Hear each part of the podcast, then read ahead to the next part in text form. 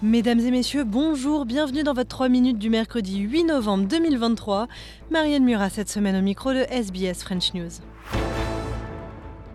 Si vous êtes client chez Optus, cela ne vous a pas échappé. Le géant de la téléphonie a été victime d'une panne à l'échelle nationale aujourd'hui, impactant des millions d'utilisateurs. Le réseau revient progressivement, mais la patronne d'Optus, Kelly Bayer Rosemarine, a admis auprès de nos confrères d'ABC Radio ne pas savoir d'où vient la panne. Our team is still pursuing every possible avenue. We had a number of hypotheses, and each one so far that we've tested and put in place new actions for has not resolved the fundamental issue. So we're still working on it, and when we have a identified root cause and a time for restoration, we'll be updating everybody as soon as we can. Australie toujours et la Banque centrale a relevé hier son taux directeur à 4,35%, contrairement à 4,1% jusque-là. C'est la première hausse depuis le mois de juin, mais la douzième en un an et demi. L'objectif est bien sûr de faire face à l'inflation et à l'augmentation du coût de la vie. C'est un coup dur pour les ménages les plus vulnérables, mais le gouvernement fédéral assure mettre des mesures en place. On écoute Richard Marles, il est acting Premier ministre.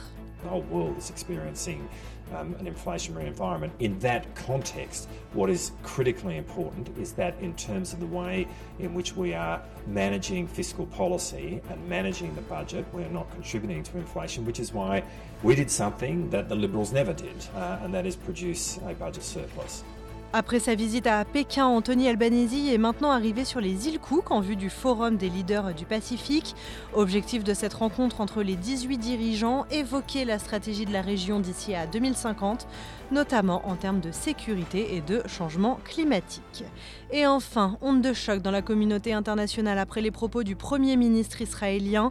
Benjamin Netanyahou veut que son pays se charge de la sécurité à Gaza une fois la guerre finie, et ce, pour une durée indéterminée. Les États-Unis, alliés traditionnels d'Israël, ont tout de suite pris leur distance. L'analyse d'Emmanuel Daoud, avocat au barreau de Paris et spécialiste du droit international. Monsieur Benjamin Netanyahou, Premier ministre de l'État d'Israël, s'assoit sur le droit, ne respecte pas le droit international et si l'État d'Israël décide d'assurer la sécurisation de la bande de Gaza pour un temps indéterminé, l'État d'Israël va se comporter en droit international humanitaire comme une armée occupante. Cette armée occupante, elle va donc violer le territoire qui est reconnu internationalement par les autorités initiales. Donc c'est une violation du droit.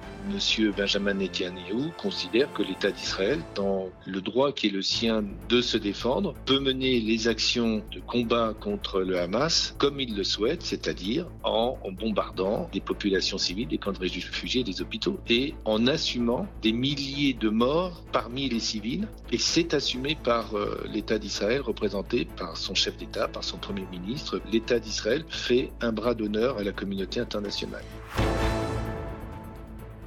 Voilà messieurs, dames, c'était le 3 minutes du mercredi 8 novembre 2023. Merci beaucoup de l'avoir suivi. Je vous dis à demain pour un nouveau bulletin.